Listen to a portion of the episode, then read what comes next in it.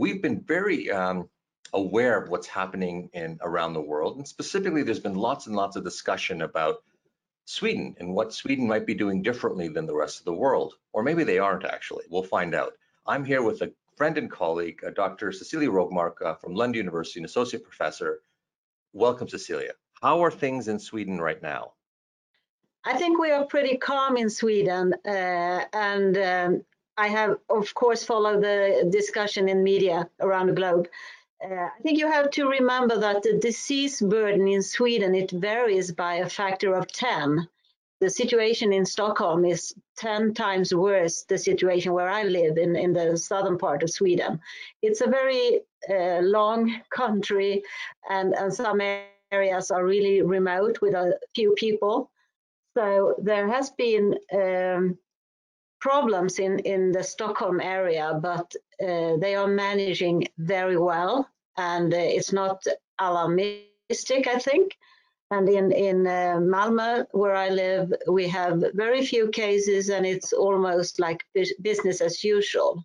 From an orthopedic point of view, we have really been preparing for like, like four weeks now, waiting for the flood of corona cases to come. And, and knock on wood, we have not seen it yet. We have uh, a, a, really decent situation in my part of Sweden, and and um, we are of course um, preparing. For example, the orthopedic residents they get courses in uh, going into intensive care units if needed, and uh, we have uh, locked down um, the elective surgery. We are we are confident. So Cecilia, when you talk about society though, are shops open? Are restaurants open? Um, people are out and about, or is it a bit more physical distancing? We have a limit of uh, no more than 50 persons together, but I think people are more reasonable than, than that. And, and the whole Swedish campaign is about being uh, thoughtful and staying at home if you are sick. Uh, and a lot of uh, efforts are made to, to, to keep old people at home. They should not go out in society. So if you don't belong to any risk group, you can go to your work, you can go to, to shops, um, restaurants have some restrictions. They are not allowed to serve buffets and they should have some distance between the tables.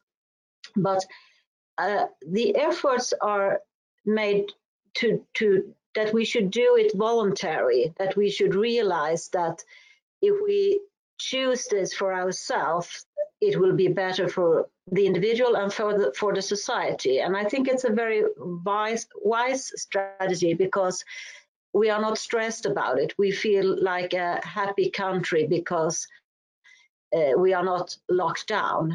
And um, I think you should keep an eye on the economic situation as well. And and it's already very hard, but. Um, if you have a small shop, you are allowed to to keep it open, but you should think of the distance between your customers and so on.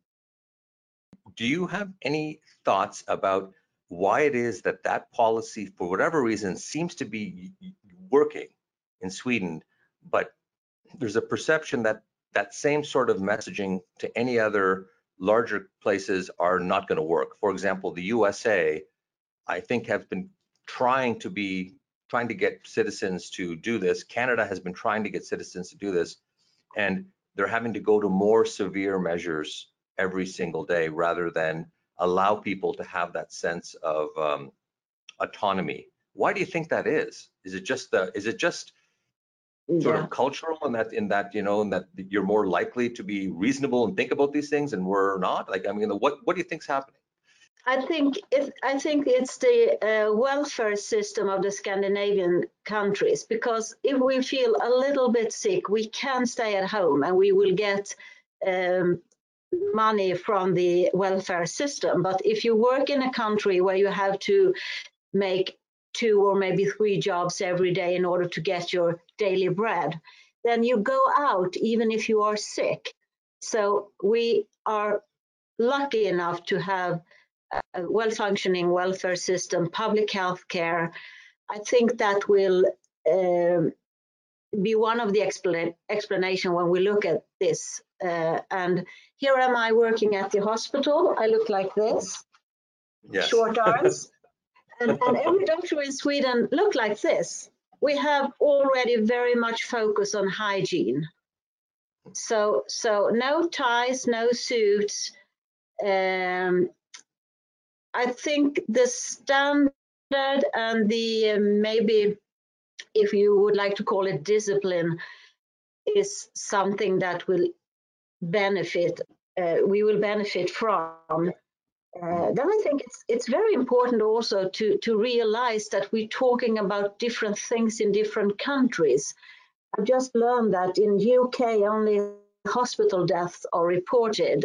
Um, in France and Belgium, every death among the elderly with some tiny symptoms are called COVID deaths.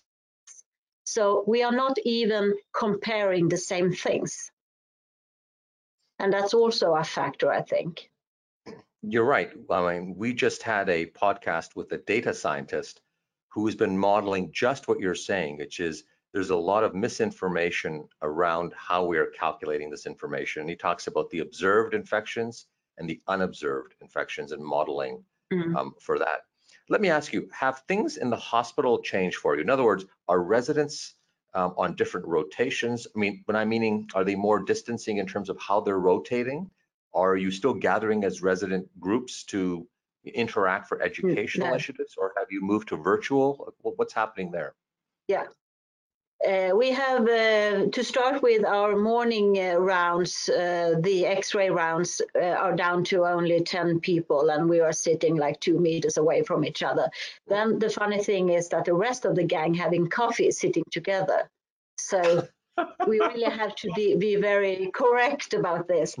And, and uh, all our meetings are on Skype or Zoom or whatever and it works very well. And I think we will see more of that. Uh, we have had some dissertations uh, with uh, part of the committee um, uh, on link, and that was good All, also. But you lose a little of the um, um, the ceremony around it, I think.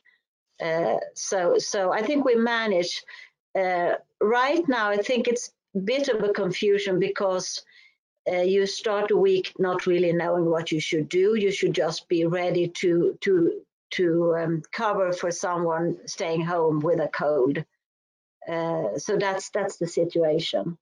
I was just going to say, have you seen any change in the uh, type of? Um, I, mean, I presume the the care that's happening for the most part is fracture care still. Have you seen a shift in epidemiology around the types of fractures? In Oman, for example, talking to um, one of the head of orthopedics there, he had said they have seen a dramatic reduction in hip fractures, which he thinks is quite unique in that in Oman, families are what he wor- used the word cocooning their elderly. They're not letting them out and they're protecting them because they live at home and not in homes per se. And that's led to a dramatic decrease in uh, fragility fractures, period, in Oman. Hmm. Have you seen a difference at all? Has it been up, down? Some countries are seeing an increase. Yeah, I, I actually, uh, you know, it wouldn't be Sweden if I wouldn't talk about registers, of course. Right. So, so I, I looked into the Swedish fracture register, which aims to register all fractures, even um, regardless of surgery or not. And yeah. prelim preliminary data for March this year is 10 to 15 percent fewer fractures compared to last March, sure. but very pre preliminary. But uh, interestingly, no, it's not the, the fragility fractures going down. The hip fracture are exactly the same. And I think in a in a Western world population, these patients they fall uh, indoors, and it's not that much a question about activity. But um, yeah. we see that road traffic is going down uh, more people are working from home, not biking to their uh, work, for example. So in general, a bit fewer fractures. We have been focusing a lot of discussing which fracture, fractures that could be non-operatively treated in order to, to save OR resources. Um, actually, we don't see any reduction in surgical treatment yet. But, uh, you know, radial fractures, prox proximal humeral fractures that we love to discuss. Maybe we would see a, a full-scale clinical trial of non-operated treatment, but we haven't seen it yet. Yeah. I, I, spoke with colleagues in Stockholm, I just have to say, and they have Yeah. gone down in surgical treatment in, in Stockholm Hospital in particular. Yeah, and I think you're absolutely right. This is probably the time for individuals like you for sure, and hopefully many others who are carefully going to be auditing what's happening because it's a changing landscape. And probably more so, we're going to see it, we're seeing it in the US and talking to surgeons there, a emergence of the art of non-operative treatment, as they call it. Um, many, many trainees have not put on a splint before or a cast, a well-formed cast, and they're having to do that now with triage. Uh, so it's a different world, but it's a good thing in some ways to reinvest in some of the things that we thought. Let me ask you this as a final uh, question for you.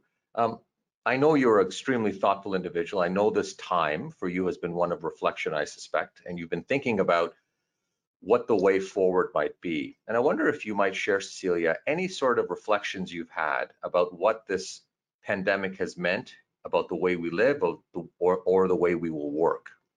I may not answer directly the question you put, but because my thoughts have been with the elderly, because when they die silently in ordinary flus or in uh, sequelae after a hip fracture, the politicians, they don't seem to bother. But now we have a very dramatic way of dying when you are old, and suddenly the focus are on the elderly care. So I really hope that we will have a better quality in elderly care, nursing homes. There's a discussion about the hygiene quality in, in nursing home and in home health care. Uh, so I hope that we will have a better uh, focus on the um, the elderly people situations in our countries then other people can talk about climate and, and so on. But I, I, I stay with the elderly. You know, true to what I know you've spent your life's work doing is caring for others and, and certainly in this moment also being highly respectful of a population that I think of humans who often get neglected. Um, and I think in some ways this may be the gift of coronavirus to some degree and that it's created um, you know greater light on the challenges and hopefully more resources and more focus for the work you love to do. Thank you very much, Cecilia, for a wonderful, wonderful uh, discussion.